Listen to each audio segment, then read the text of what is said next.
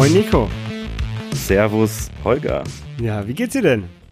Äh, gut soweit. Ziemlich äh, warmes, äh, warm draußen. Ich äh, sitze hier im sonnigen München. Ähm, wir haben fast 30 Grad. Ja, ich sitze hier im bewölkten Hamburg, ist aber auch sehr warm. Grad Fahrenheit. Ah ja, okay, danke Siri. Ja, ähm, wir haben uns ja so hier so virtuell zusammengesetzt, ähm, weil du eine Podcast-Idee hattest und die umsetzen wolltest. Richtig. Ähm, naja, ich verfolge dich ja schon länger in deinem Podcasting-Portfolio oder in meinem Podcatcher und auch über Twitter und hab dich äh, sozusagen äh, kam ich auf die Idee, ich würde gerne über wie man eine App macht redet und habe mir gedacht, du wärst doch ein willkommener und super Partner dafür, um sowas irgendwie auf die Beine zu stellen. Genau. Und so. Und deswegen sind Genau. wir hier jetzt beim App Store Tagebuch. Die Namensfindung, das hat ein bisschen, hat, da haben wir uns sehr lange, glaube ich, Zeit gelassen, ähm, wie wir das Ganze jetzt nennen, App Store Tagebuch. Ähm, und wir wollen so ein bisschen beschreiben, ja, wie man, wie man eine App macht. Denn das ist das etwas, was wir gemeinsam haben, wir beide. Äh, wir haben Apps im, im App Store Richtig. für äh, hauptsächlich für Apple-Geräte, jedenfalls bei mir. Ich eigentlich auch, ja. Nee, doch so ein bisschen Android habe ich mal gemacht, aber das hält sich in Grenzen. Ja, wo, wo, welche Apps äh, kennt man denn so von dir? Was ist denn so das Beste, was Ah, wir mein, also mein bestes, mein erfolgreichstes ist, äh, die nennt sich NFC für iPhone auf Deutsch. was, was macht man damit? Das ist äh, eine NFC-Reader und Writer-App. Also man kann damit lesen und schreiben von NDEF-Nachrichten. Also sozusagen, äh, man kann kleine äh, Datenschnipsel auf äh, Aufkleber oder NFC-Tags, wie man es auch von so Kreditkarten kennt oder äh, Apple Pay funktioniert auf NFC-Basis. Also es ist eigentlich ein äh, Kommunikationsding, mit dem man, sag ich mal, kleine Daten auf ein sozusagen IoT-Gerät drauf tun kann, speichern. Irgendwie so würde ich es beschreiben. Man kann es bestimmt besser beschreiben. Ja, Richtig. Ich bin, ich benutze äh, NFC-Tags. Ich, ich habe einen äh, NFC-Tag, den ich ähm, selber mir irgendwo hingeklebt habe. Also sicherlich sind irgendwo in irgendwelchen Karten welche drin. Ähm, aber ich habe einen auf meiner, auf der Fernbedienung von meiner Drohne. Da kann ich dann mal mein Telefon gegen machen und dann äh, launcht das Telefon automatisch die richtige App. Ähm, dafür sind NFC-Tags, glaube ich, sehr, sehr sinnvoll für sowas. Genau, sowas habe ich mir hier zu Hause auch gebaut. Also ich habe, das ist ja seit iOS 13 gibt's ja diese Automation äh, über die Shortcuts-App mit, äh, dass man sich Shortcuts, Shortcuts oder Kurzbefehle auf Deutsch bauen kann, mit dem man äh, sämtliche, sag ich mal, Workflows sich zu, zu, zusammenbauen kann und äh, mit denen dann Dinge steuern kann. Also ich habe mir zum Beispiel hier gebaut, mein Fernseher, der hängt an so einer äh, HomeKit-Steckdose. Das heißt, ich sag, äh, halt mein Handy an diesen NFC-Tag, er macht mir die Steckdose an, er macht mir das WLAN am Handy an, also so, dass ich auch dann, dann damit connected bin. Er macht mir die Fernbedienung auf dem iPhone auf, er schaltet den Fernseher an und er sagt noch einen Satz wie, weiß ich nicht, Netflix und Chill. Oh. Genau. Also so, so, so kleine Spielereien kann man da machen und äh, Lichter drehen sich runter, was man halt eigentlich so, naja, also man merkt erst, dass Smart Home eigentlich geil ist oder so diese ganze Automation, wenn es einmal läuft, weil dann ist schon schon witzig, wie viel Zeit man sich eigentlich spart mit, oh, und dann, also man kennt das ja noch von früher irgendwie, dass man so, oh, und jetzt muss oh, die Steckdose und dann, äh, Stecker steckt nicht oder Lautsprecher einschalten, dann Fernseher so. einschalten, dann den Receiver einschalten. genau, Das Ganze, ja. Richtig, sieben Fernbedienungen und so. Das äh, fällt natürlich damit alles weg. Genau, und das hat auch, sag ich mal, dem ganzen NFC-Thema, so iOS 13, hat dem auch nochmal einen ganzen großen Push gegeben, weil NFC-Schreiben wurde dadurch möglich. Also ich habe mit dem ganzen NFC-Thema, das kam ja damals 2000 mit iOS 11, glaube ich, auf. Ähm, habe ich mit dem ganzen NFC-Thema, weil ich war dann auch auf der Suche, vielleicht ja, wie irgendwas Neues suchen und dann kam raus, okay, äh, NFC wird das nächste Ding, was so von Apple kommt und oftmals ist es ja auch so, wenn eine Technologie neu bei Apple ist, dann ist, dann stürzen sich da viele drauf und sag ich mal, wer der Erste und der Beste mit einer App ist, irgendwie kann damit halt auch Mhm. Geld verdienen. Das war halt auch so ein bisschen der Hintergrund dahinter. Genau, und ich habe da eigentlich dann eine App gebaut und bin auch jetzt in einigen Stores, wenn man nach NFC sucht, also Stores meine ich von Sprachen, wenn man nach NFC sucht, bin ich die der erste, die erste App, die unter der Werbung auftaucht. Deswegen ist auch der große Pool hinter dir, den du dir jetzt endlich leisten konntest dadurch. Egal, du hast so viel Geld gemacht, dass du in einer Villa wohnst. nee, nee, nee, nee, nee. Also ich, wün ich wünschte, ich wünschte, es wäre so, aber äh, mehr als ein, äh, ein paar Mal essen gehen und ein kleiner Urlaub, vielleicht springt da auch nicht raus. Äh, aber ja, darüber können wir vielleicht in einer späteren genau. Folge mal reden, so ein bisschen über das Vermarkten und Geld verdienen, weil ähm, ich habe auch ein paar Apps im Store. Ich glaube, die bekannteste ist Photosort, die so ein bisschen das so ein Tinder ist für die eigenen Fotos. Also ich sag mal Tinder ohne mhm. doofe Menschen, ähm, weil das sind ja nur die eigenen Bilder, die man aufgenommen hat. Ne?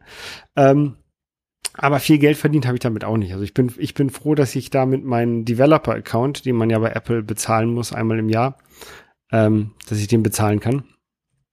Ähm, das war's aber. Na, na dann habe ich dir auch quasi einen Teil deiner äh, developer Ja, ja, ja. Weil die was 2,39 oder 3 Euro, die habe ich auch genau. ausgegeben. Ähm, ja, ich habe noch so ein paar andere Apps, also mit, mit Werbung. Da können wir also auch in einer späteren Folge mal drüber sprechen, weil ich glaube, du machst das auch mit Werbung in der App und äh, die kann man dann rauskaufen, wenn man möchte. Genau, also ich habe mir da auch schon viel Gedanken über Finanzierungsmodelle gemacht und ausprobiert und ja, es ist äh, genau, aber ich wie, wie du schon sagst, da reden wir dann auch in einer späteren Folge drüber, wie man sowas am besten macht, äh, was also wie auch, sag ich mal, Menschen funktionieren in der Richtung, weil, ich sag mal, eine kostenlose App ist immer noch leichter irgendwie jemanden anzubieten, als äh, wenn erstmal irgendwie drei mhm. Euro dasteht. Genau. Aber das werden wir dann nochmal genauer aufschlüsseln. Genau. Für alle Zuhörer. Das Konzept von dieser, von dieser, von diesem Podcast wird so ein bisschen sein, dass wir halt, ähm, keine Ahnung, alle, alle zwei, zwei Wochen oder so eine Folge rausbringen, wo wir halt einen Teil vom, ähm, vom App-Entwickeln ähm, besprechen werden. Also ein Teil ist halt Marketing, der gehört dazu. Ein Teil ist äh, Finanzierung gehört dazu. Ähm, sicherlich auch ein bisschen Programmieren gehört dazu. Ähm, wie bist du denn eigentlich zum Programmieren gekommen? Also die, die, diese Folge hier ist ein bisschen erstmal das Vorstellen von uns beiden und ähm, deswegen die Frage jetzt. Genau, also ja, wenn du schon von Vorstellung redest, also wie ich zum Programmieren gekommen bin, eigentlich äh, ich würde erstmal ganz anfangen, wie ich zum Computer gekommen bin und so. Also ich bin damals über meinen über meinen Opa, der als in seiner Pension, also der war Polizeidirektor und dort, äh, sag ich mal, hat den den Wandel von Schreibmaschine zu Computer äh, mitbekommen. Und hat dann als sein Rentner oder Pensionär-Hobby, äh, hat er dann mit der, wie es er immer gesagt hat, Computerei angefangen. Und da bin ich wirklich mit dem, sag ich mal, in 386er und 486er so schon in Kontakt bekommen. Äh, und war auch eigentlich immer so sehr technikinteressiert. Und auch immer so, also hab da irgendwie schnell Anschluss gefunden. Aber so mit dem Programmieren habe ich wirklich erst zum Studium angefangen. Und das ist, ja, vielleicht jetzt sechs, sieben Jahre her. Bis, na, doch, ein bisschen länger vielleicht. Sieben, acht Jahre, sag ich mal her. Ähm, davor eigentlich technikversiert, aber nie wirklich programmiert. Also bis auf mal irgendwie eine, eine Webseite gemacht oder so. Du, genau. du hast, du hast Informatik studiert, ne? Genau, ich habe ich hab, äh, Medieninformatik in der in München studiert. Also ist eigentlich im Kern Informatik mit bisschen, ähm, sag ich mal, medienorientierter. Also man, man ähm, lernt nicht nur Programmieren, sondern man lernt auch mit Medien umzugehen. Also ein schönes Beispiel ist, wir hatten zum Beispiel äh, Seminare, wo wir mit einer Kamera rausgegangen sind, haben gelernt, wie man eine Spiegelreflexkamera äh, fotografiert. Wir haben einen Podcast aufgenommen, also das ist vielleicht, das ist mein erstes mit dir zusammen Podcast-Projekt, aber ja, ich habe sowas auch schon mal testweise gemacht. Ähm, und genau, sowas haben wir da halt gemacht und Film schneiden und sowas. Aber das war auch eher ein kleinerer Teil des Studiums und eigentlich der Hauptteil war schon Informatik und sag ich mal, wie der Vollinformatiker voll programmieren gelernt, mit Java angefangen, dann auch eigentlich, wie ich dann an, an, an die iOS-Programmierung rangekommen bin, war das iOS-Praktikum bei uns in der Uni. bei ähm, dem wir äh, ein Projekt gemacht haben und da bin ich auch wirklich, also ich bin sogar noch vor Swift zur iOS-Programmierung gekommen. Also ich habe mit Objective-C angefangen und bin darüber dann eigentlich, also es hat mir so viel Spaß gemacht, dass ich äh, gesagt habe, das will ich machen. Das will ich irgendwie iOS-Entwicklung, das ist genau mein Ding. Und so bin ich dann auch äh, irgendwie an meinen Werkstudentenjob dran gekommen und äh, bin jetzt auch immer noch in der äh, Firma, in der ich sozusagen mein iOS-Handwerk gelernt und naja, ich würde jetzt mal sagen, schon in die Perfektionierungsrichtung geht. Ja, ähm, kommen wir mal zu dir. Wie hast du denn angefangen mit Programmieren? Bei mir war es eigentlich komplett anders. Du hast es ja offensichtlich richtig gelernt. Ähm, ich habe tatsächlich irgendwie mit, keine Ahnung, sechs oder sieben Jahren ähm, an meinem alten Rechner von meinem Vater immer spielen können oder Sachen machen können. Und da gab's halt QBasic drauf, bei unter DOS. Und damit konnte man halt, da gab's ähm, so kleine Spiele, die man halt spielen konnte. Und das wollte ich natürlich dann auch mal selber machen, so Spiele. Ähm, viel mehr als so Text, te kleine Text-Adventure oder so Frage-Antwort-Sachen sind da in dem Alter nicht bei rumgekommen. Aber das war so meine, mein erster Schritt mit dem Programmieren. Ähm, dann habe ich in der, in der Schule so ein bisschen Turbo Pascal im, im Informatikunterricht gehabt. Ich hatte sogar überlegt, Informatik mhm. zu studieren, habe es dann aber ähm, doch nicht gemacht und habe dann ähm, Maschinenbau bzw. Produktionstechnik äh, in der Luft- und Raumfahrt studiert. Mhm, mhm, ähm, hatte da ein bisschen Fortran ähm, programmiert bin dann aber tatsächlich, also habe zwischenzeitlich sehr viel PHP gemacht, wofür ich mich auch, ich will nicht sagen schäme, aber es, PHP ist ja nicht das, nicht das Allerschönste. ähm, aber ich fand es halt cool, dass man halt äh, Webseiten programmieren konnte, auf die andere Leute dann, die andere Leute von unterwegs verändern konnten. Also von, von unterwegs nicht, weil Smartphones gab es noch nicht, aber von ihr zu, von sich zu Hause konnten sie halt einen Text in meine Webseite reinschreiben und der war dann auch da und das war alles auf meinem meinem Webspace, den ich mir mit, keine Ahnung, 16 gemietet habe. Ich hatte so ein kleines Gästebuch programmiert. Ich hatte, ich hatte eigentlich so eine Art Social Network für meine Freunde programmiert, wo wir halt Fotos tauschen konnten und uns gegenseitig zu Partys einladen konnten. Und jeder hatte so, jeder hatte so ein Gästebuch. Ähm, das war also quasi so eine Art kleines Facebook, ohne dass es Facebook zu der Zeit gab. Ähm, dann kam StudiVZ und Facebook und das Ganze war hinfällig. Ähm, naja, und dann ähm, bin ich halt, habe ich mir irgendwann das erste iPhone gekauft und dann ähm, konnte man irgendwann ab iOS 2, glaube ich, oder iPhone OS 2 konnte man auch drauf ähm, selber programmieren. Ähm, und dann ähm, habe ich für eine Firma, die so Jobvermittlung gemacht hat, ähm, für die habe ich dann meine erste iPhone-App programmiert. So Ach so, aber dann hast du das ja eigentlich schon äh, quasi gleich professionell meine, gemacht oder semi-professionell. Genau, die erste iPhone-App, die ich gemacht habe, das war schon gleich eine Auftragsarbeit, ohne dass ich eigentlich programmieren konnte, also iPhone programmieren konnte. Ich musste halt Objective-C damals ähm, neu lernen, aber ich wurde halt gefragt, hey, du kannst auch programmieren und du hast auch ein iPhone, kannst du mir das nicht machen? Und dann habe ich so, ja, ich, klar, mach ich. Also ich, ich habe mich auch unter Wert verkauft, ne? ich hab's, war alles viel zu billig, ähm, aber ich habe halt ein einen einmaligen Betrag bekommen. Wenn es ein Update, wenn ein Update nötig war, also als dann das iPad rauskam, dann sollte ja noch eine iPad-Version kommen, da habe ich neun, das gleiche normal bekommen quasi. Ähm, das war schon eine gute Zeit.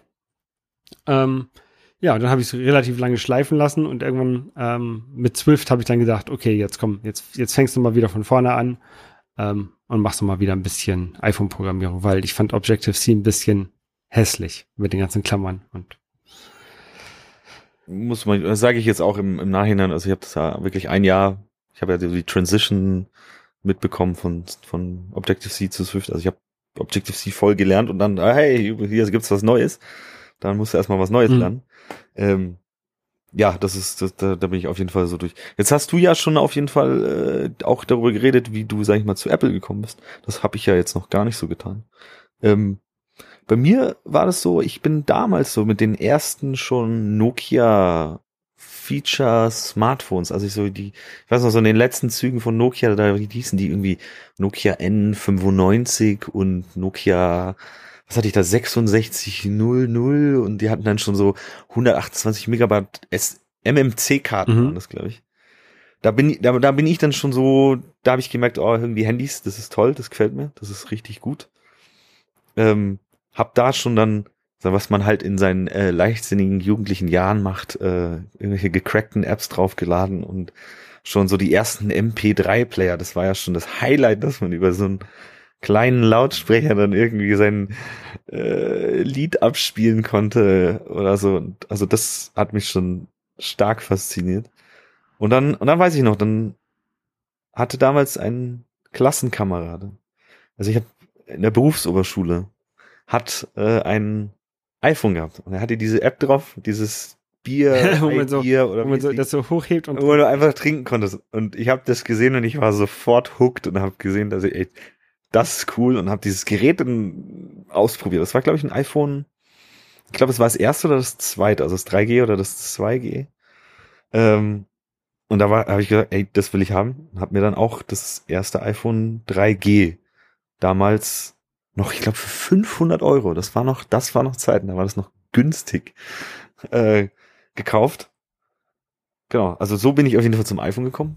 Aber dann auch zur Programmierung eigentlich relativ spät, ja. Also, ja, auch, auch damals viel mit Jailbreak rumgespielt und irgendwie da auch jugendlicher Leichtsinn und irgendwelche Apps gecrackt und geklaut und was man halt alles so äh, für schlimme Sachen macht, die man ja natürlich heute nicht mehr macht.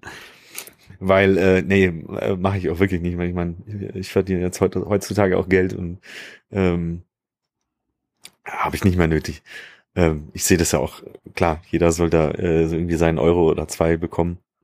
Das ist, ich möchte ihn ja auch bekommen. Aber andererseits, ich meine, es ist ja auch immer dieses Argument von Firmen, so, oh, die Leute klauen unsere, unsere, unsere, Apps und äh, wir, wir machen keinen Umsatz mehr und so. Das stimmt halt einfach nicht, weil der, wenn ich es nicht geklaut hätte, hätte ich es auch nicht runtergeladen oder auch nicht gekauft. Also deswegen, ich baue auch in meine Apps, sage ich mal, keinen großen Crackschutz ein oder sonst irgendwas. Wenn es jemand klauen will und sich die Mühe macht, es zu klauen, dann soll er es auch haben dafür. Also da bin ich relativ. Ja, offen. ich bin da auch, also, also ich, ich habe eigentlich auch keine gecrackte Software. Hatte ich natürlich früher auch, so Photoshop und sowas, aber ähm, ich hatte irgendwann, als ich im Studium war, habe ich mir dann das Photoshop gekauft.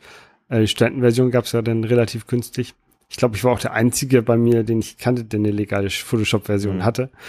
Ähm, heutzutage, ähm, also die Preise von Software haben sich ja auch ähm, viel verändert. Also du kannst ja halt ein Affinity-Foto im, im Sale für 30 Euro kaufen äh, und, das Photoshop kostete 300. Ne? Das ist halt ein, eine ganz andere Größenordnung.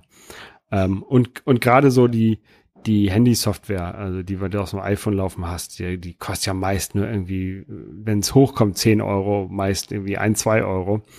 Ähm, und auch die Apps, die ich halt programmiert habe, die im- Store sind, also die, das ähm, von, von, ähm, zum Beispiel, die zwei Euro, die ich dafür verlange, dafür kann ich mich nicht noch hinsetzen und mir irgendwie drei Wochen lang überlegen, wie ich die jetzt vor, vor Crackern schütze. Ne? Das ist, das ist einfach Zeitverschwendung. ja. Ne? Und äh, das, dass ich sehe das Ganze so ein bisschen, also jedenfalls bei meinen Apps, so ein bisschen als Trinkgeld. Ich bin halt zum Glück nicht darauf angewiesen, dass ich damit Geld verdiene. Ähm, es wäre natürlich schön, wenn ich meinen normalen Job kündigen könnte und nur, nur irgendwie programmieren könnte. Ähm, aber ja, soweit ist es halt nicht. G genau. Ja. Also du, du bist ja eigentlich so quasi schon eigentlich in den Goldrauschzeichen des App Stores. Ja, ich habe es nicht genutzt. Die sind ja richtig, die sind ja eigentlich, sag ich mal, naja, also Apple, die wachsen ja auch, äh, ich glaube so von den Userzahlen auch nicht mehr so stark wie am Anfang. Das war ja, du konntest damals eine App für einen Euro verkaufen, weil halt einfach jeden, jeden Tag äh, so und so viele hunderttausend neue User dazugekommen sind, die potenziell über deine App stolpern, weil der App Store halt wahrscheinlich auch noch nicht so überladen war mit in Anführungszeichen Müll, der da auch viel Ja. drin ist. Ähm, Ja, es gibt ja, das ist, hat, hat sich auf jeden Fall alles verändert. Ja, alleine der, der, der Entwickler, der von, ähm, von dem Spiel Tiny Wings und so ein kleines Spiel mit so einem Vogel, Mhm. kostet irgendwie auch irgendwie ein, zwei Mhm. Euro. Der hat damit, Mhm. glaube ich, Millionen gemacht, wenn ich das richtig in Erinner- Erinnerung habe. Ja? Und ähm, das hast du halt heutzutage schon nicht mehr so. Das ist, ist nichts, also du musst halt schon viel Venture-Kapital da hinter haben und erstmal die paar Jahre Geld verbrennen, ähm, um damit wieder äh, Geld zu machen, wahrscheinlich heutzutage. Gut, man muss aber auch sagen, bei Tiny Wings, das ist halt auch einfach ein genial gutes gemachtes Spiel. Äh, also das, also ich war auch, ich habe das, habe das runtergeladen, war da sofort, boah, es ist, ist einfach unglaublich schön mit unglaublich viel Liebe gemacht und so. Und wenn man sowas in der App merkt, dann, also ich, klar, und dann muss halt noch irgendwie ein paar von ein paar äh, Stellen irgendwo gefeatured werden, irgendwelche Blogs schreiben würde ich und am besten noch Apple selber. Äh, dann hast du natürlich, wenn das, wenn das, äh, dann machst du natürlich richtig ja. Kohle dann. Oder du verkaufst halt Schlumpfbären. das natürlich auch, genau. Ja. Okay. Aber da muss man auch eher, da muss man auch eher ein äh, skrupelloses Unternehmen sein, der sagt, okay, ich zocke wirklich Leute ab mit sowas. Ja. ja. Aber das machen wir nicht. Ähm, ich würde sagen, ähm, für die erste Folge war das jetzt ganz nett. Und wir gucken dann nächstes Mal, ähm, überlegen wir mal so ein bisschen, wie man denn eine Idee bekommt, was man so als eine App, was für eine App man sich, sich basteln kann. Also ähm, ich kann da so ein bisschen berichten äh, über die App, die ich gerade entwickle, wie ich auf die Idee gekommen bin. Ähm, und sicherlich auch interessant, wie du auf deine Ideen kommst. Ähm, weil das ist ja meist so der erste Schritt bei einer App-Entwicklung.